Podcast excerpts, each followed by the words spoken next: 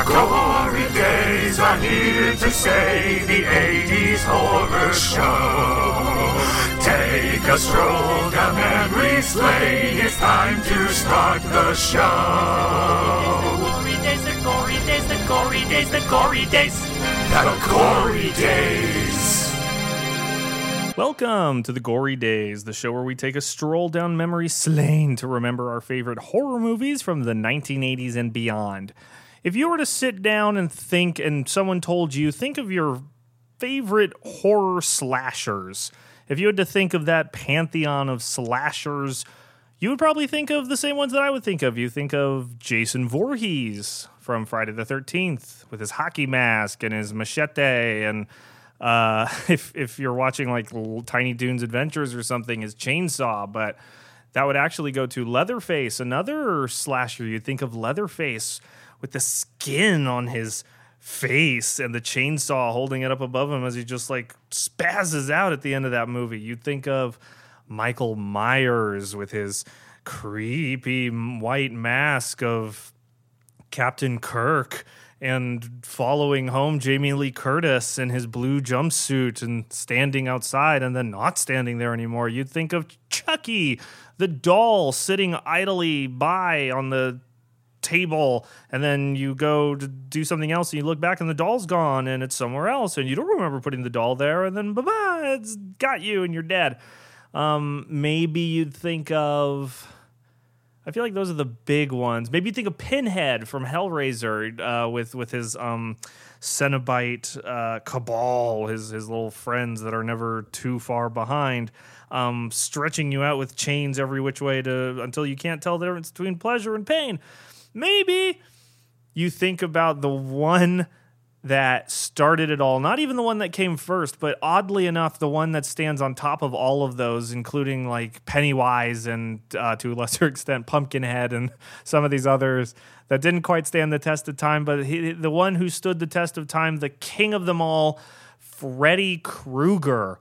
I feel like Freddy Krueger is probably the most recognizable horror icon uh, of American horror cinema. I, I, I I would probably say that that Freddy Krueger stands above all other horror uh, slashers as like the seminal. What do you what do you do when you picture a slasher? If I told you, oh, a slasher, you probably either default to Jason from Friday the Thirteenth or from Freddy uh, to Freddy from A Nightmare on Elm Street. I remember being deathly afraid of Freddy Krueger.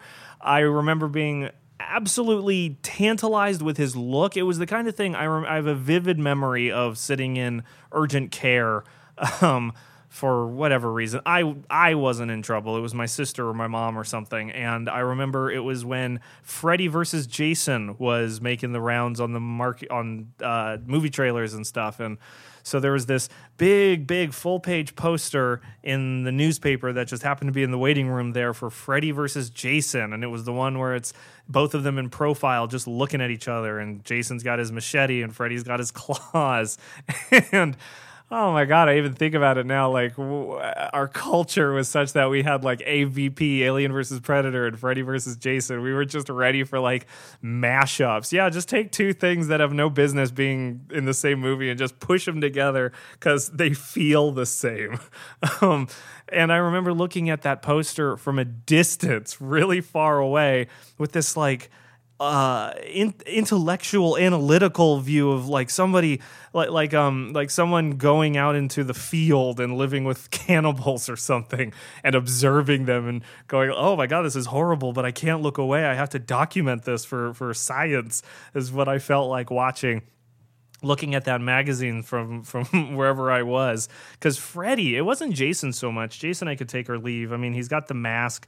I didn't really, I wasn't really as familiar with the movies uh, as I was with the Nightmare on Elm Street, just because the rules simply weren't that interesting to me. It wasn't until uh, it was revealed to me later that Jason's mom was the main antagonist in the original, and I was like, oh, maybe I should check these out. But Nightmare on Elm Street, it's it's pretty simple. You don't even have to have seen the movie. I don't know when I first heard it, but the idea of somebody killing you in your dreams, like forget about killing you in your sleep when you're already the most vulnerable that you could ever be. Even a child knows that. Oh, if I'm asleep, you can do anything to me. My friends will like draw penises on my face, or someone could stab me, and I would have no way of defending myself, and I might not even wake up in time, and I'd be dead.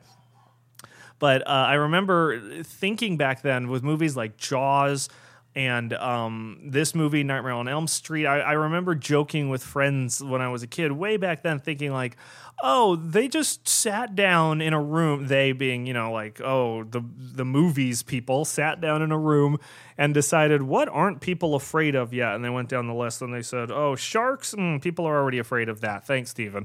Uh, hmm, let's see. Uh, but having sex? Oh no, sorry, we can't do that. Friday the Thirteenth already got that cornered. Uh, what about falling asleep?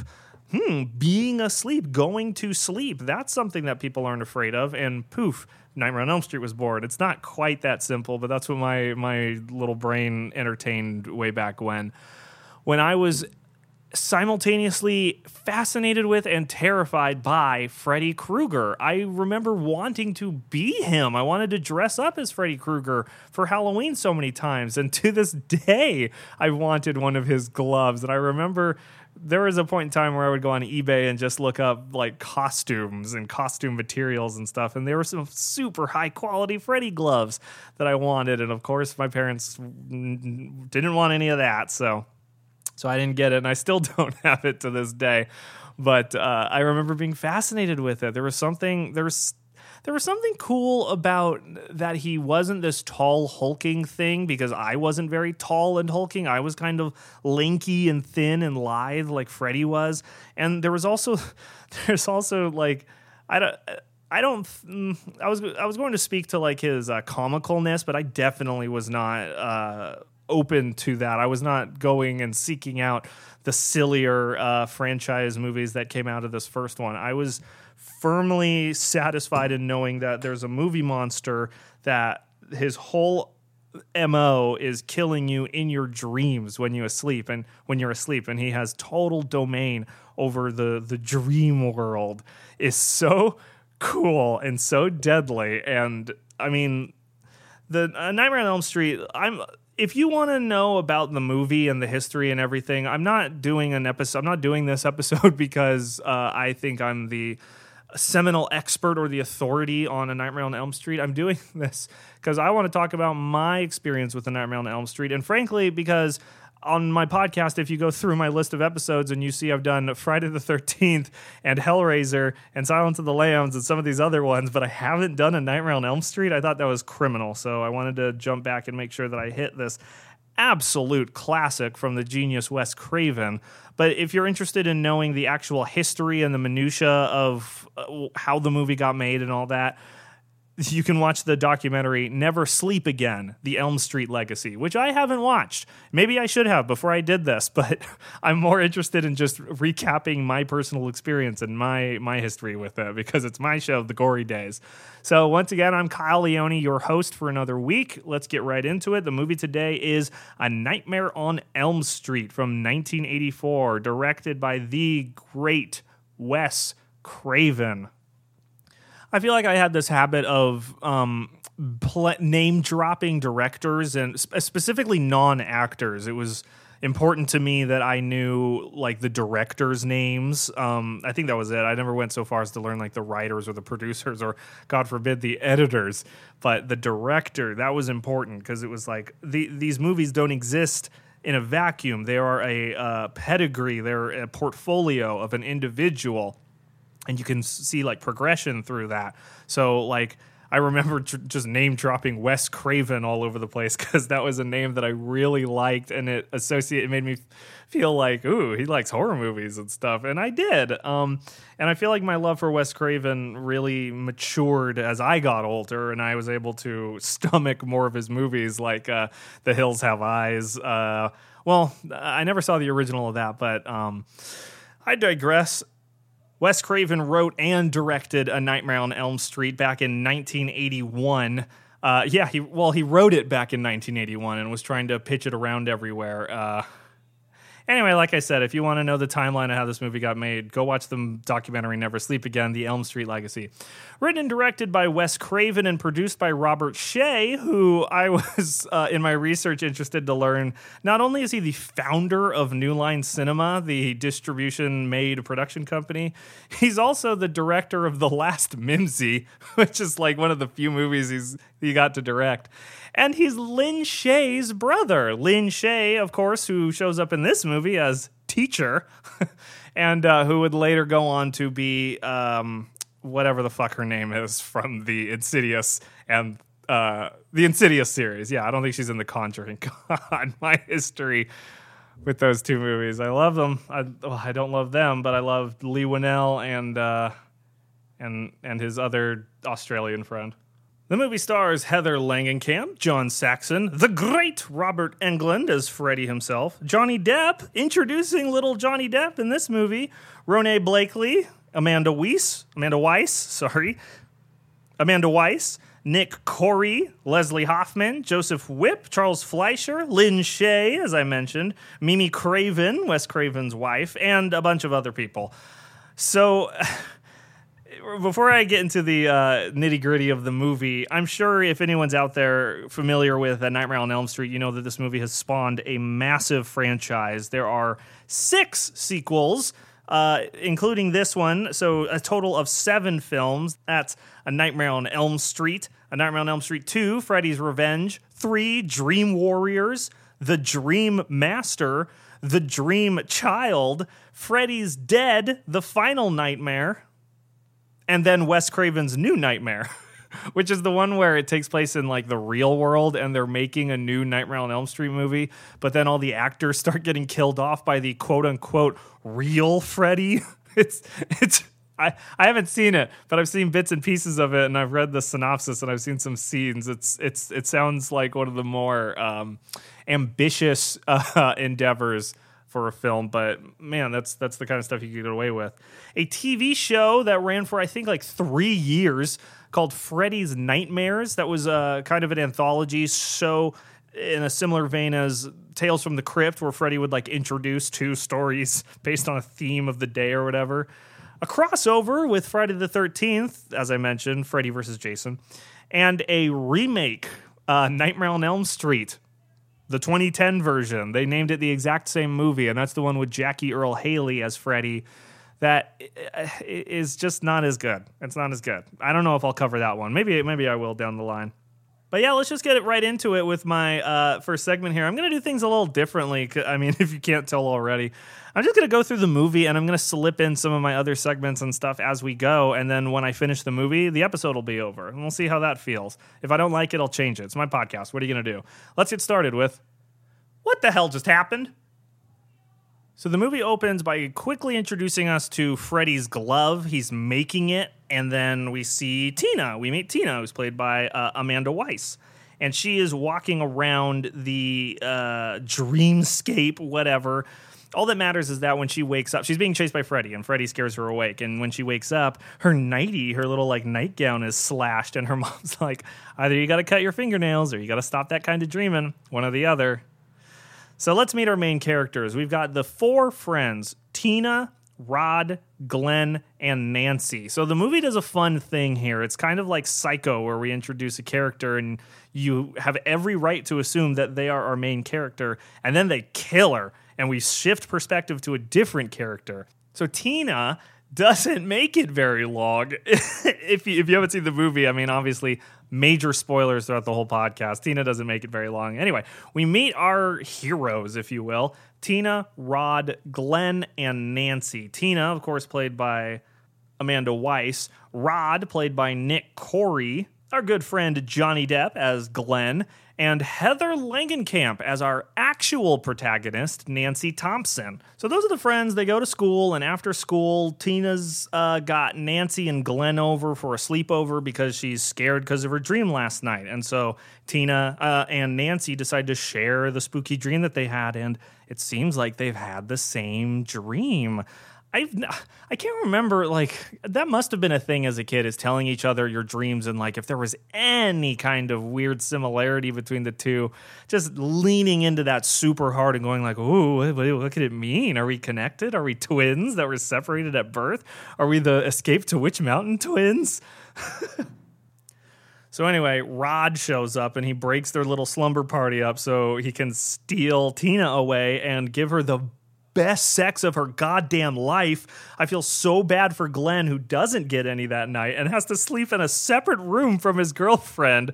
Uh, yeah, so Rod and Tina are a thing, and Glenn and Nancy are a thing. But Glenn and Nancy sleep in different rooms that night while they have to listen to uh, Tina and Rod just go at it like fucking animals. and um, Tina has another dream. This time she's getting pebbles thrown at the window. So she goes outside and she sees um, Freddy and he's got big, long arms. I know the effect that they're trying to get with this scene, but it just, it's pretty silly. Uh, it's, it's um, undercut though when she's like, oh, God. And he holds up his glove and he's like, this is God. And I'm pretty sure that's like the first time we hear him talk. It's pretty creepy. He's got that like, you're in my world, bitch.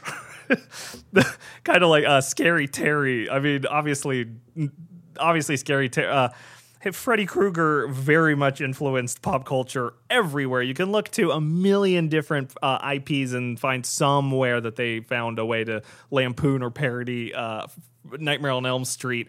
The first one that comes to mind, really the only one in my head right now, is Scary Terry from season one of Rick and Morty, who is clearly, clearly a uh, Freddy uh, Krueger Nightmare on Elm Street parody. Um, so when he's got his uh, g- big googly arms, that's all I'm thinking of. And so he chases her, and then he pops out from like a signpost. And that's pretty fun. And he does the like, watch this, and chops off his finger. he said he's just like, isn't that crazy? Aren't I wild? and then they're fighting. She he's on top of her, and he like r- she rips his face off, kind of like the thing, which is pretty fun. And he's got like a scary skeleton face underneath, and he's like, like the crypt keeper. and then Oh, uh, meanwhile, while this is happening, Nancy gets like a mini dream. Her Nancy's first dream is the one where Freddy's pushing through the wall through like the late, not latex, but like the spandex condom wall that Freddy kind of pokes through. It's so iconic, and it's the one that I think the poster is based on, where it's the girl, you know, like in bed with her eyes all huge, and then above her is the Freddy glove finger. It's really artsy. I love that poster for Nightmare on Elm Street. If you haven't seen it, you should check out thegorydays.com where I've got that poster set up. Anyway, let's get back to Tina's dream because she is getting absolutely destroyed. Not in the good way like Rod was doing before, but in the very bad way where she is being she's floating up in the air and all Rod can do is crawl over to the side as he's like slapped in the face with her and he's on the floor. She gets crawl she gets like pulled up the wall and onto the ceiling as she's screaming for help the whole time, screaming for Rod. And then you see like she does kind of wake up a little bit and sees him and reaches back out as the whole room they did it kind of like um Inception, the Inception hallway. They built the whole bedroom upside down and like stuck everything so it looked like it was right side up. And then they spun the whole room around and they got um, Rod to also sit in his position, but they like flattened his hair to make it look like he wasn't uh, that he was right side up. So the whole room is actually upside down. But yeah, the the reason that she slides up the wall like that though is because they're rotating it slowly, kind of like the hallway in Inception and it blows my mind. There's so much blood, and I love it. Man, Wes Craven has such a good eye. Some of the scenes in this movie don't hold up, don't like stand the test of time, but the kills, the deaths, nothing can change them, and they will. They are always the most satisfying parts of this movie.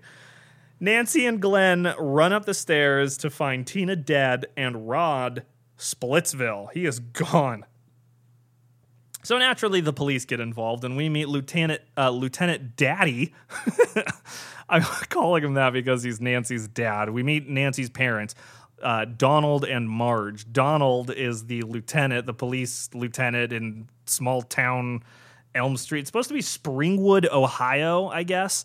Um, but uh, eagle-eyed viewers will notice palm trees in some of those scenes, specifically during. Um, I think Rod's funeral. um, it's it's particularly noticeable in that scene, the palm trees in the back. I don't know. I don't think there are any palm trees in Ohio. Please prove me wrong. Uh, her dad, Lieutenant Donald uh, Thompson, is played by John Saxon, and her mom, the alcoholic Marge Thompson, is played by Ronee Blakley. And it's unclear if they live together. Um, I don't think they do. I think they're divorced, but but it's still unclear. They clearly don't like each other though, from this like tiny little uh, insight that we see. And they're just trying to figure out why the heck Tina was there, sleeping over at a friend's house when uh, she got killed, and she's trying to explain. She had a nightmare that someone was trying to kill her, and that's why we were there. She didn't want to sleep alone. So the next day, she goes to school, and Rod grabs her, grabs Tina on the way to, I mean, gra- grabs Nancy on the way to school and tells her in a bush, I never touched her. I didn't do it. Someone was cutting her. And uh, some, somebody else got her. And it's a sting. The cops are right there, and her dad pops out, and they got Rod, and they lock him up. And Nancy just goes to school after that. So at school, we get Lin Shaye's one and only scene as teacher. And I love this. I've talked about this in other movies, but where like the teacher of the movie is talking about a theme of that's that's per- pertinent to the main character's story, but like all the other students are like, "Oh my god, this is so boring." So what she's talking about is, I guess they're just discussing Shakespeare in general because she mentions Hamlet, but then she asks someone to read a passage from Julius Caesar. It doesn't matter. Uh, the thing that she says in general is that according to Shakespeare, there was something operating in nature, perhaps something inside human nature itself that was rotten that kind of hits on, I think, a theme that Wes Craven's trying to drum up with this movie is that like Freddy Krueger was a terrible person, and I'm gonna get to his story later, but it's almost like the the like mass uh, malevolence of the act and the revenge of it. It is like a human nature thing that that came about from the unjust, untimely murder of Freddy Krueger in the way that he was done. But that seems like such a weird justification for a child murderer. So I don't want to go down that path. It just seems too heavy handed for it to be ignored entirely by the movie. So I, I, I had a, I felt an obligation to bring it up. But Nancy's bored of this scene too. She falls asleep. Here we get Nancy dream number two where she sees Tina in a body bag calling out to her and getting magically dragged through the halls. She sees the hall monitor, who I was talking to Derek uh, when I was watching this, that if I were that actor who plays the hall monitor in this scene and gets shoved down, I would tell people for years that I played Freddy Krueger in the original Nightmare on Elm Street because I'd be technically right. um, and uh, yeah, she's like, "Where's your pass?" And Nancy's like, "Screw your pass." I love Nancy, man. Just as a main as a protagonist, she's so different from other like uh, I can't remember the main character's name from Friday the 13th off the top of my head, but for the sake of comparison, sh- her as a final girl has so much has so much less agency than Nancy does. Nancy is in charge of this movie and she from like point 1 is determined to figure out what is going on and how can I, Nancy, stop it. It's even something that her mom points out uh, when she's being put to bed while being too drunk, I assume. Nancy wanders into the boiler room. Freddy pops out, and the entrance slash exit she came from is now a wall. And this is some of the cool stuff that the movie. I wish it did this more, and yet the amount that it does is just a little bit too confusing for me. So it's it's an interesting like tug of war between the this is one of those themes that's prevalent throughout the movie is the uh, is not knowing the difference between reality and dreams. So much so that the movie ends in a place where you don't know if what that if the whole movie was a dream or not. You have no idea what was real. Um, and they play more fast and loose with it as the movie goes on but that moment where she turns around and the exit is gone and the curtains just lead to a wall is so good dream logic. I love that because it it as a movie audience watching the movie, you know that this is a dream, so you are prepared to suspend an extra level of disbelief for what could happen in these quote unquote dream scenes. Like you're expecting weird things to happen. So the the art that Wes Craven dances around between the audience's expectations of knowing they're in a dream but subverting them enough because they know they're what that they that they know they're watching a movie. They know the dream. They know the movie is a dream, so none of it's real. It's beautiful. You suspend disbelief when you go to watch a movie because you know none of it's real. But when you sit down and do a movie like this, you flip between, oh, well, this is real, but this is not real, under an umbrella of none of this is real. It's really beautiful. And that's when she does the thing that we're all told to do when you're in like a scary dream or whatever is to like pinch yourself or smack yourself, hurt yourself in some way to sh- like shock yourself back into uh, the waking world. And so what she does is she puts her arm on what looks like, you know, a really hot steam filled pipe and it wakes her up and she's freaking out in class. And Lin Shaye comes over and does her best to like calm her down. And she goes from like a hundred to five and is like, I'm okay. I'm fine. I'll go straight home. and the teacher's like, uh, back to work. And she walks outside and she sees the arm burn is still there. Hmm. So that night she goes to jail to visit Rod, where he explains it's as if there were four razors cutting her at the same time, but invisible ones, which is such a fun specific for him to not be able to communicate. Like, you you wouldn't really be able to verbalize or explain what you were seeing if you hadn't seen the glove. But if you knew of the existence of that knife glove then you would go right away like oh that's what it is. It's a slash. But it's so unique and it's so weird and the way he describes it is so unequivocally like okay now we know he's also dreaming about freddy. That was fred like this this is all falling into place. There's no way that he could have known about the knives or whatever. And she even says he's like do you think i did it? And he says she says no. And then she has another dream the bath one where freddy's hand comes up like between her legs. And i was really racking my brain for like what the what what what what, what did he mean by this scene where Nancy is a high school girl and she is um naked in there and Freddy is up between her legs pretty close too and like leaning over and I kept thinking to myself like is this supposed to be is this supposed to be like some kind of sexual metaphor about like Freddy or like the the redness of Freddy and the position of it? Is it supposed to be like a a, a, a, a period metaphor? But that that seemed non that didn't seem like a good area. So I don't know what that's supposed to mean. I don't know. I think it's just supposed to be that he's freaky and that you're not safe anywhere, even if you took a like wherever you go to sleep, he will get you. All I know is that part doesn't scare me as much as when she's sucked into the tub and it, you get this shot of like being under the ice or something as she's trying to swim back up to the hole that is her tub to get out. Um, I think it was so cool that they built a bathroom set on top of a pool and had the tub exit out under the pool, and that's how they got that scene, which which is crazy movie magic, man. And now Glenn climbs. Oh, so she comes out of the bath and she's fine. Whatever, she's fine.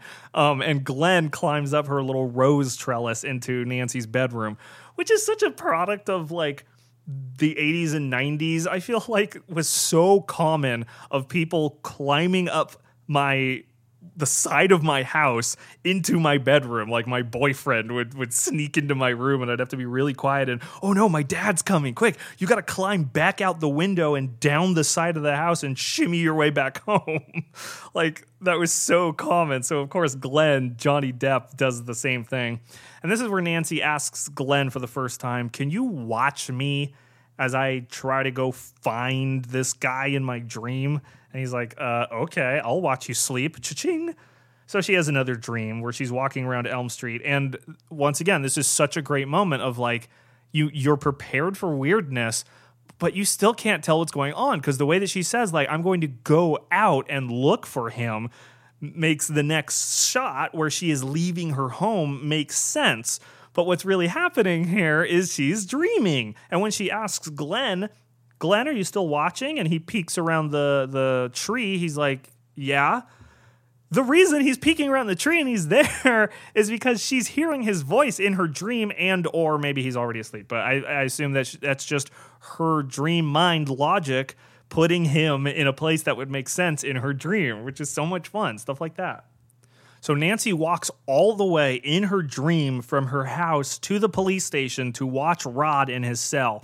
And Freddy is there, walks right through the cell, the bars, which is super cool. They did through like rotoscoping and um, mapping two shots together. Awesome stuff. Glenn failed and is asleep, and Nancy's screaming to try to wake her up and sees uh, Tina again in a body bag who barfs a bug. I, I wrote that down. Tina in a body bag barfs a bug. and Freddy chases Nancy all the way back to her house where she runs up the stairs and the stairs are melting. Another like super fun.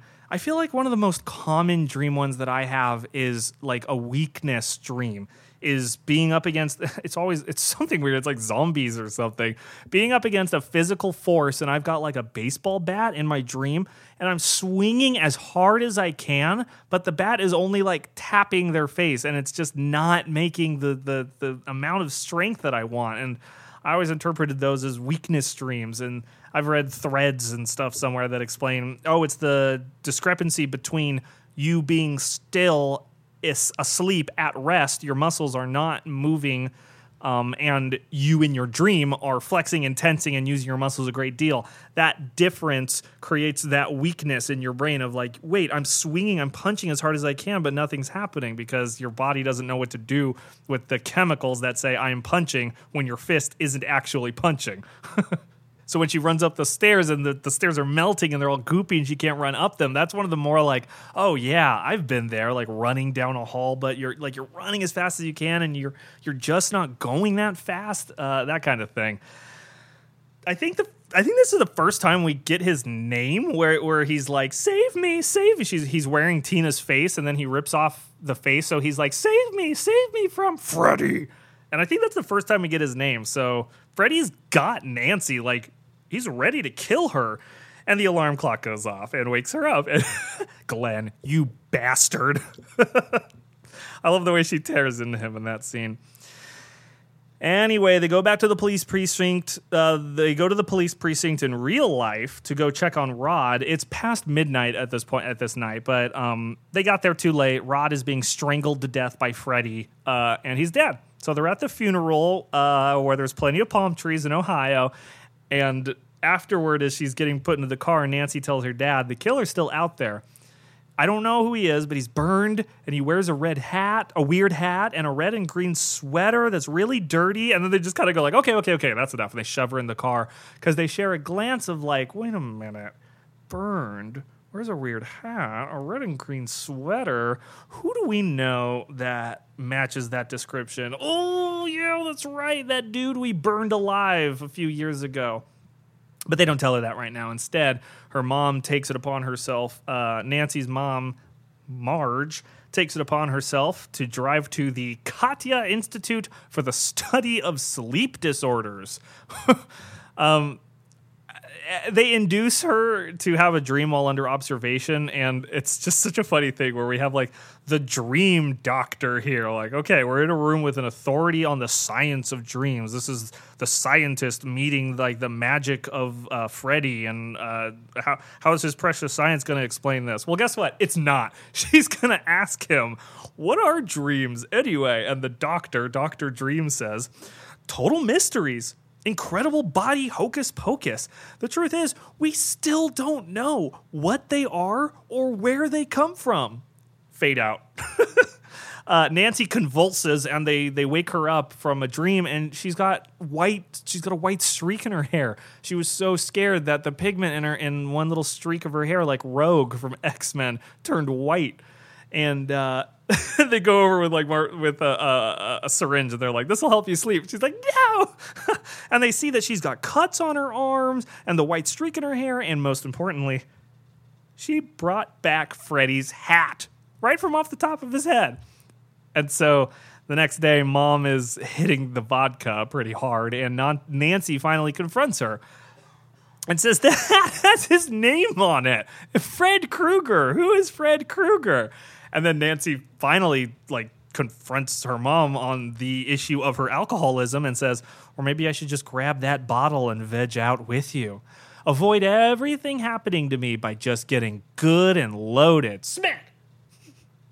Oh, Marge hits Nancy. Marge backhands Nancy, and Nancy takes it like she like she takes the best kinds of punches from Freddy, but don't hit your kids. I don't care what an alcoholic you are. like that's an excuse for hitting your kids, Jesus Christ.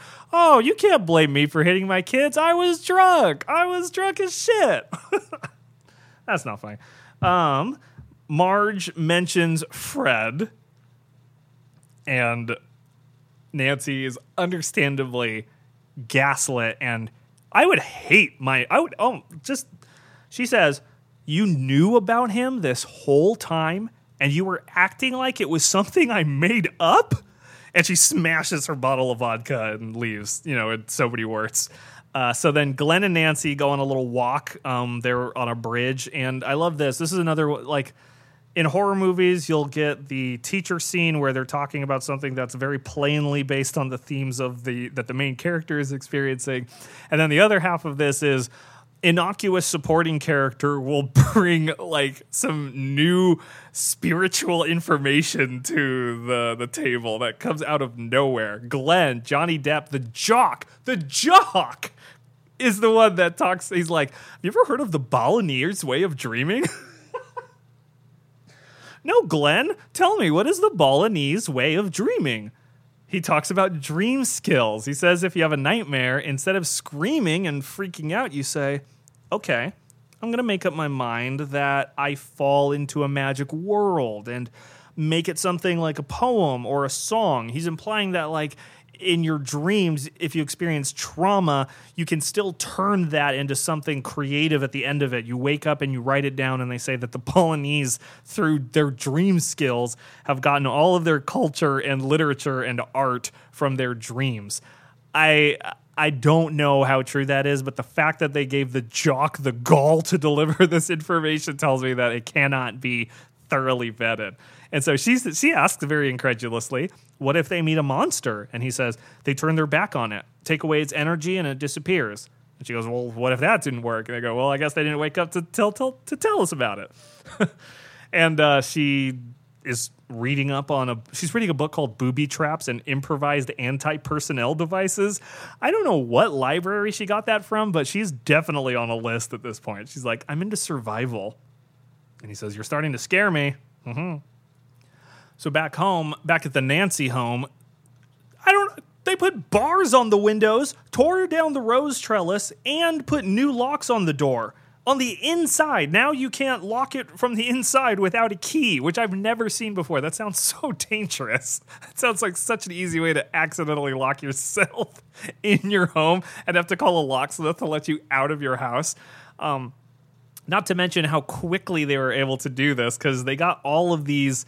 Uh, like bars and stuff. She got all of the bars. Marge got all of the bars and locks and rose trellis stuff set up in the time between her getting told off by her daughter and Glenn and Nancy going on just like a little walk.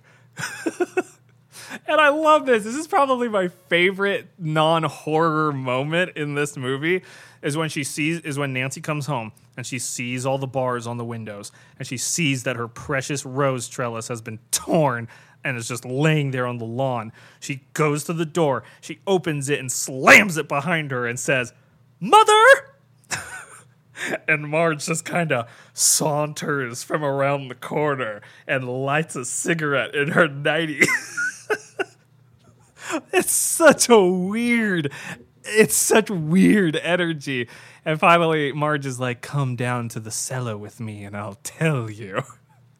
So this is where we finally get the story, the story of Freddy Krueger. This is what I'm always most excited about. Is like, yeah, yeah, yeah, the, the monster is a monster or whatever, but why? Why is he a monster? Why is he a monster?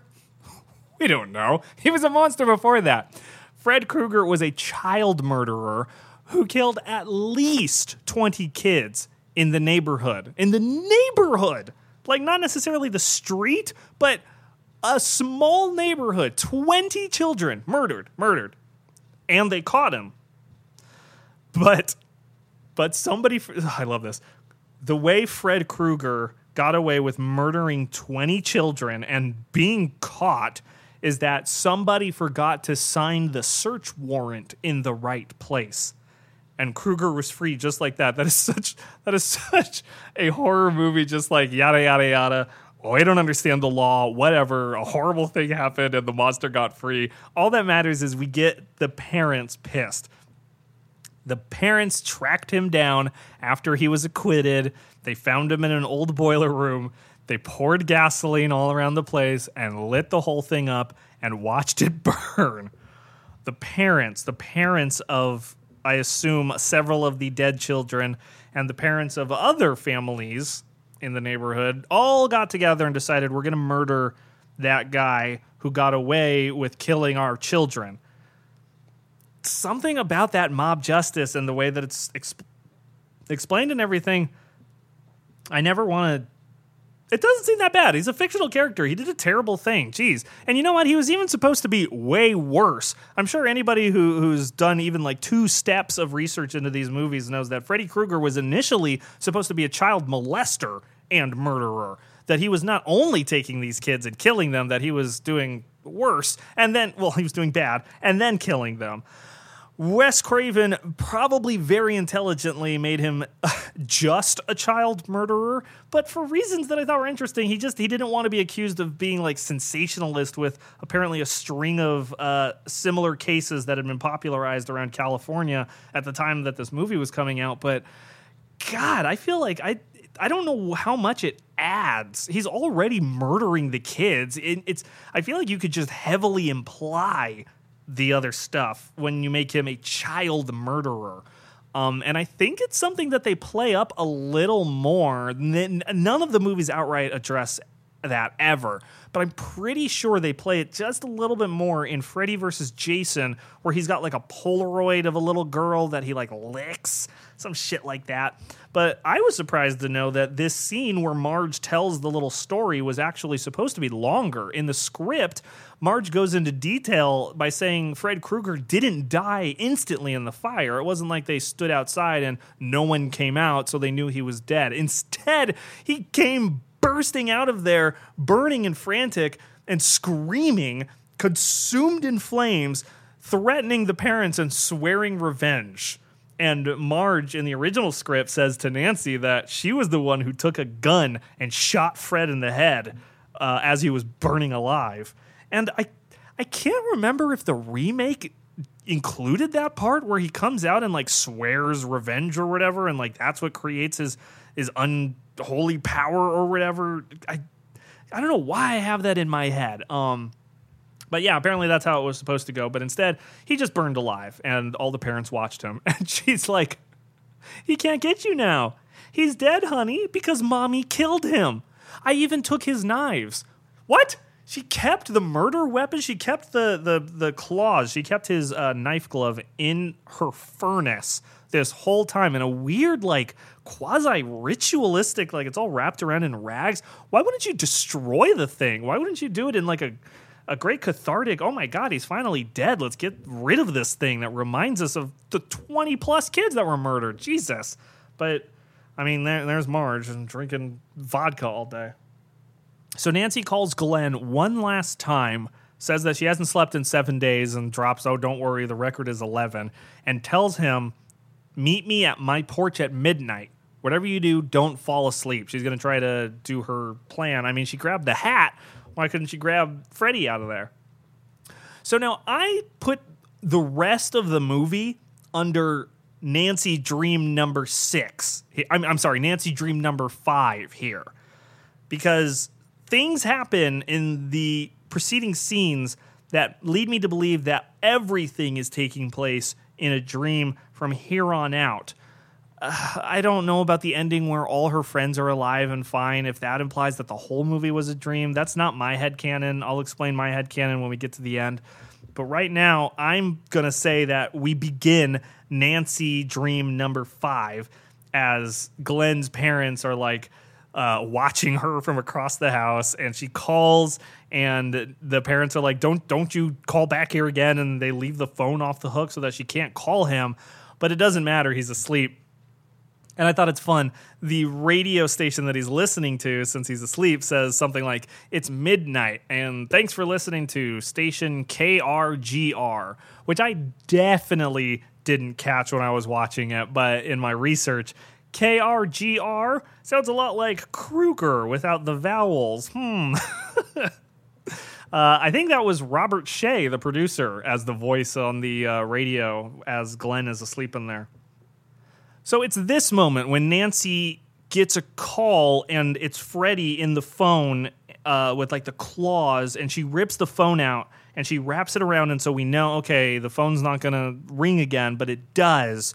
And when she answers, Freddy is there, and he's like, "I'm your boyfriend now, Nancy," and his tongue is the bottom of the phone. See, that shit could only happen if she were dreaming, right? it's it's it's obvious, right? So anyway, Nancy's locked in her own house. Her mom is drunk as a skunk and doesn't have the key to let her out of the house. Um, it doesn't matter. We we go back to Glenn. We go back to Johnny Depp and we see him get sucked into his bed and then a little bit of time goes by and the blood geyser man this is it this is i feel like the scene that you're told about and you wait for whenever you're watching this movie is oh yeah that one scene where they just shoot a huge just huge flood of blood a blood flood up into the air like it shoots out of the bed up onto the ceiling and i mean uh, it, it, was really cool. It's pretty obvious now that the room is upside down and they're just dropping water out of the bed. But visually, it looks amazing. And it, once you're when you're in the moment, it's it's it's incredible.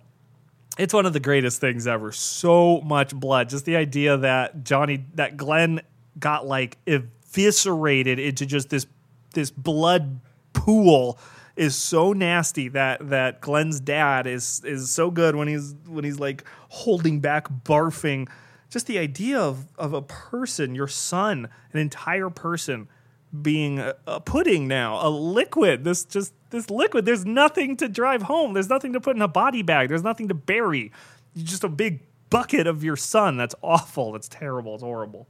So now the police and Lieutenant Daddy arrive back at Glenn's house and Nancy calls her dad at the scene of the crime since it's Glenn's house, and I guess they plugged the phone back in or took it, put it back on the hook. And she explains, she says, Daddy, I'm going to go and get the guy who did it, and I want you to be there to arrest him. Fred Krueger did it, and only I can get him. Come break the door down in exactly 20 minutes. So now we get this little like like the uh, the music is a snare drum like as she's home aloneing the house. She's like I assume thanks to that stupid book that she was reading earlier. um, she's rigging the house with like uh, sledgehammer. She's incredibly strong as she holds a sledgehammer up on the ceiling, and she's filling a, a light bulb full of gunpowder, and she's like tripwiring the house. She's doing a pretty good job of making this house like Freddy proof. Um, and then she puts her mom to bed, safe and sound. And this is where her mom kind of drops the big character moment on Nancy. She says to her, uh, Marge says to her daughter Nancy, You face things. That's your nature. That's your gift. But sometimes you have to turn away too. And then she looks at the half full, half empty bottle of vodka and she's like, No, I've had enough. And that's supposed to be a big win for her character. It's oh, great. After a, a movie where we introduce she's an alcoholic halfway through, she's learned enough that she's going to give it up, which isn't enough to save her character, unfortunately. But it's a weird thing. I understand what they're trying to say, but if my mom, if someone was like, You face things, that's your nature, that's your gift but sometimes you have to turn away too. Like, what does that mean? I have to turn away from things? Like, sometimes I shouldn't face things head on. I should run from them. I should ignore them. Like, you, mom? Like, you with all your alcoholism? It's a very confusing thing that is echoed later, and it's it's the way that she quote unquote beats Freddy is the Balinese dream skill of turning away from the monster, so you take away its energy. Um, but it's it doesn't feel appropriate in that moment. I I and the audience who's like been listening to that stupid Balinese turn away from them when you hear her say the words turn away it all comes together but in and of itself that's your gift. You face things. That's your nature. Human. Na- oh, there's that motif of nature again. That's your nature. Human nature. Interesting. So now, Nancy Dream number six, or as I like to call it, Nancy Dream 5A. She goes to get the glove out of the furnace, but it's gone because she's dreaming. Uh, and in fact, there's a second door in her cellar in her house that goes to Freddy's boiler room, which is another fun, like, uh, dream logic. And in fact, when she gets down there, she finds Glenn's bloodied headphones. and Freddy jumps out and they're running around. But this part is awesome. When Freddy starts chasing Nancy, she like climbs over the railing in the boiling boiler room and jumps, and she lands in front of her house.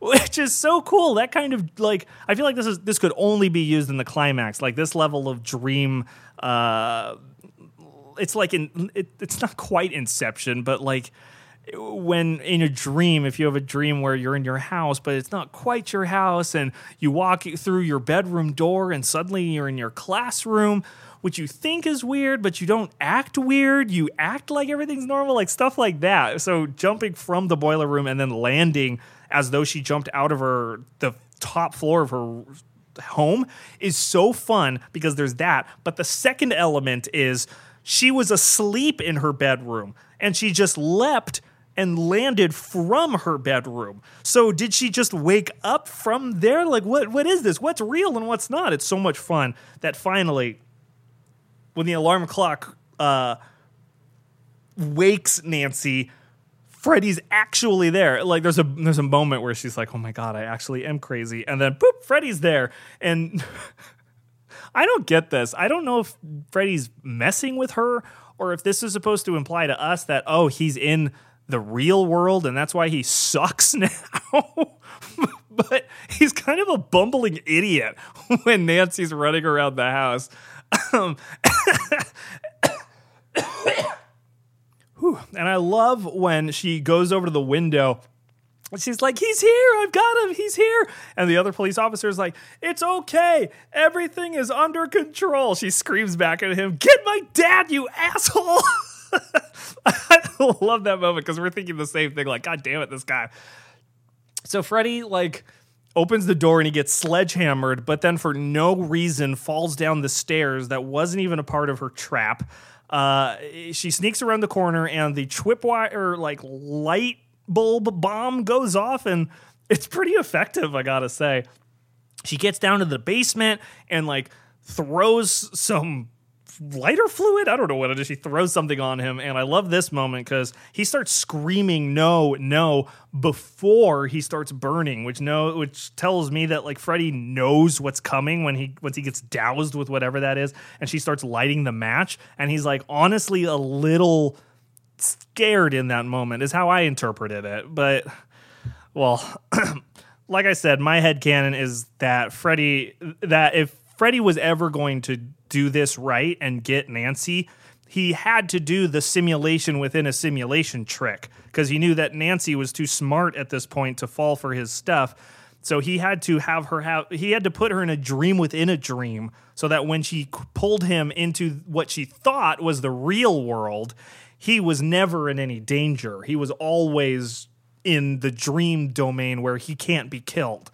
Uh, but Nancy didn't know that. Nancy thought that she was in uh, the real world, just like we all did. And frankly, it's confusing. Um, but anyway, she burns him up in the basement, and the cops arrive, including uh, Lieutenant Daddy. And they are looking for him, and they see the fiery footprints lead upstairs. And Freddy is on top of Marge getting strangled uh, Marge is getting strangled. Freddy's on fire, and Dad puts it out. Lieutenant Daddy comes over and he puts it out, and then I forget about this scene every time I watch this movie. But when he pulls the blanket off, Freddy's not there. Instead, it's Marge's like charred corpse reaching a hand out as she descends into the bed. Very like poltergeist like. I love it. And Nancy says, Now do you believe me? And then another cop comes in and he's like, Hey guys, what's going on? And Lieutenant Daddy just kind of closes the door on him. And she says, I'm okay. You go downstairs. I'll be there in a minute. And so the lieutenant leaves, which is super weird, which tells me even more that this is still a dream because he just he's like, You're the boss, my daughter. This is your house after all.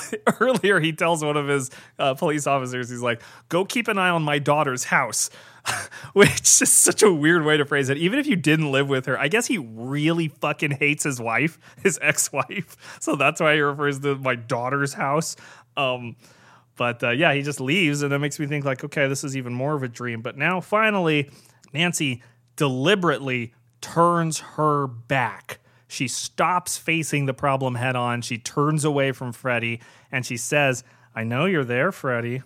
And then Freddy says, for the first time in like a weird twang, he says, You think you was gonna get away from me?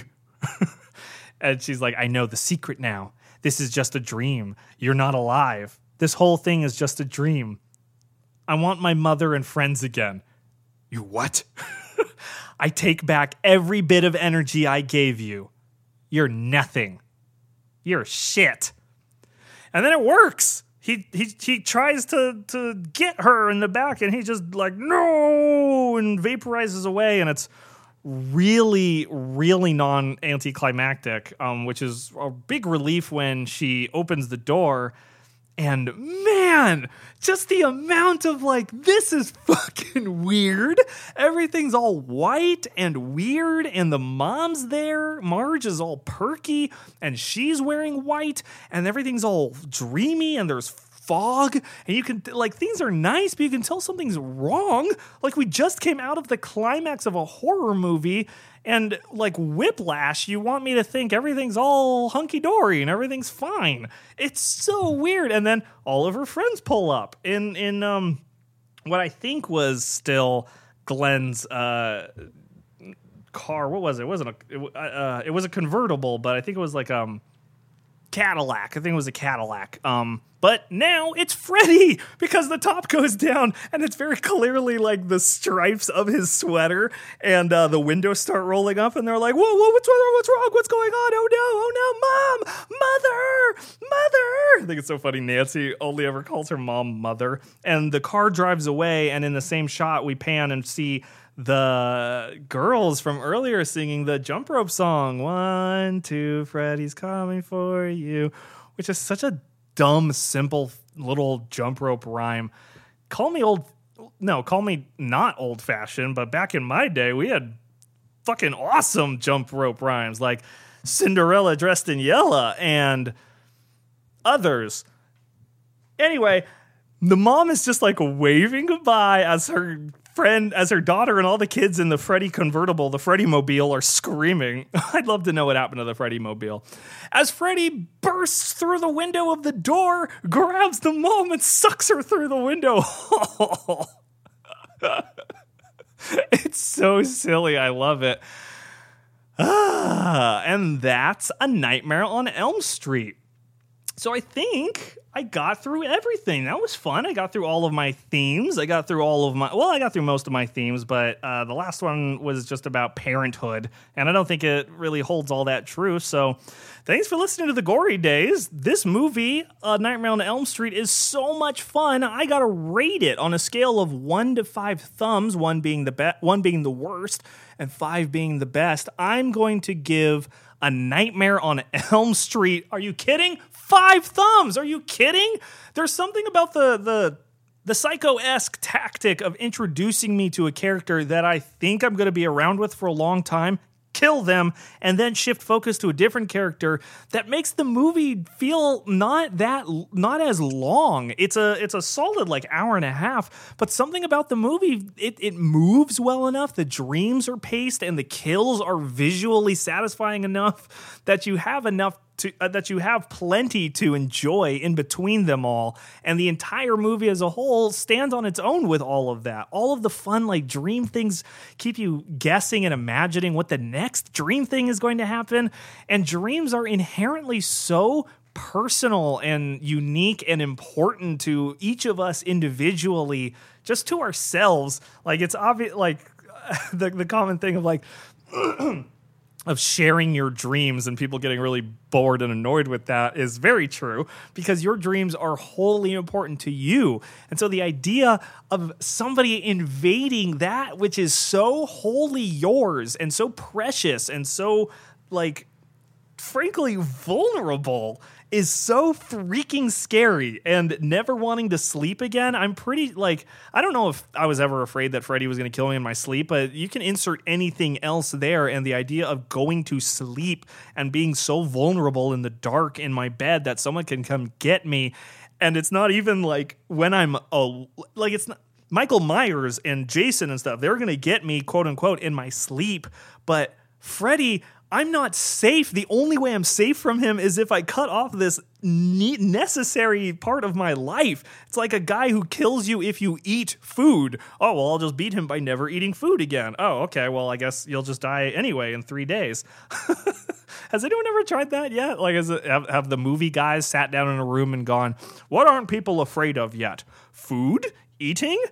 Let's try that. Oh, I guess they've done that. Or no, I'm thinking of like the stuff, but that's more like capitalism and um, what aren't what aren't people afraid of yet? Consumerism. Ah, uh, A Nightmare on Elm Street, I'm going to give five thumbs, and I'm going to award my thumbs. Let's see, I'm going to give a big thumb to Lin Shaye because she's so fun in this movie, and she's one of the best parts of the Insidious movies. As tiresome as they, those movies are, she's fun. I'm going to give another one to. Oh, you know what? I'm going to give two thumbs to uh, Heather Langenkamp carrying this whole movie as Nancy. She is such an awesome final girl. I mean, she's to even call her that is a disservice because she's got the final girl energy right from the very beginning. She is very much in charge of this movie, and all of the guys, Glenn and Rod, have no interest in solving this. Glenn never even admits to having the creepy dreams in the first place. He's yeah, he's barely in this movie. So Nancy Thompson, I want to hold on to that character as one of the most as one of the uh, female characters with the most agency in these original horror movies. She's up there with um, Jamie Lee Curtis's character from Halloween, uh, whose name uh, escapes me at the moment. So I'm going to give two to Heather Langenkamp as Nancy Thompson. Thompson, she did such a great job. I, am going to give one to Rod, Nick Corri as Rod Lane, because I, in my research, learned that he was suffering from depression during the filming of this movie and was coping with it, unfortunately, by snorting heroin between takes. So I don't know where he is now, but I'd like to give him a thumb because I think he needs it. He could use a thumb. And finally, of course, I have to give a thumb to the great Robert Englund for bringing Freddy Krueger to life. He's such a unique movie monster. He's so different from all the other ones.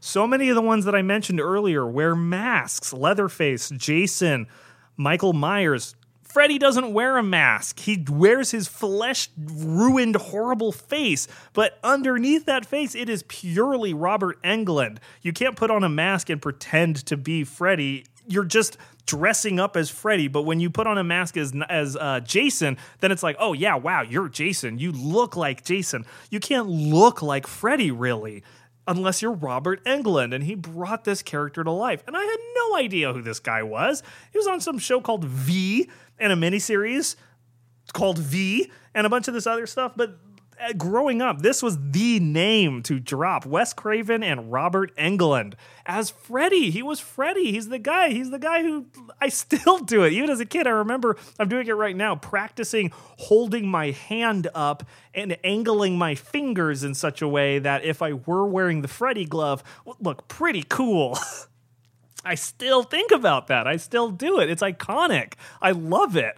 Um, and it's one of those things that like at this point, I would firmly put uh, A Nightmare on Elm Street in like uh, you know the historical vault of movies that influenced culture uh, and art and society in a meaningful way. Like, not only is Freddy Krueger a major merchandising uh, property for New Line Cinema, um, that frankly they've fucking bungled with the 2010 reboot. They should re they should do it again, but it should not be a reboot. It should be a continuation.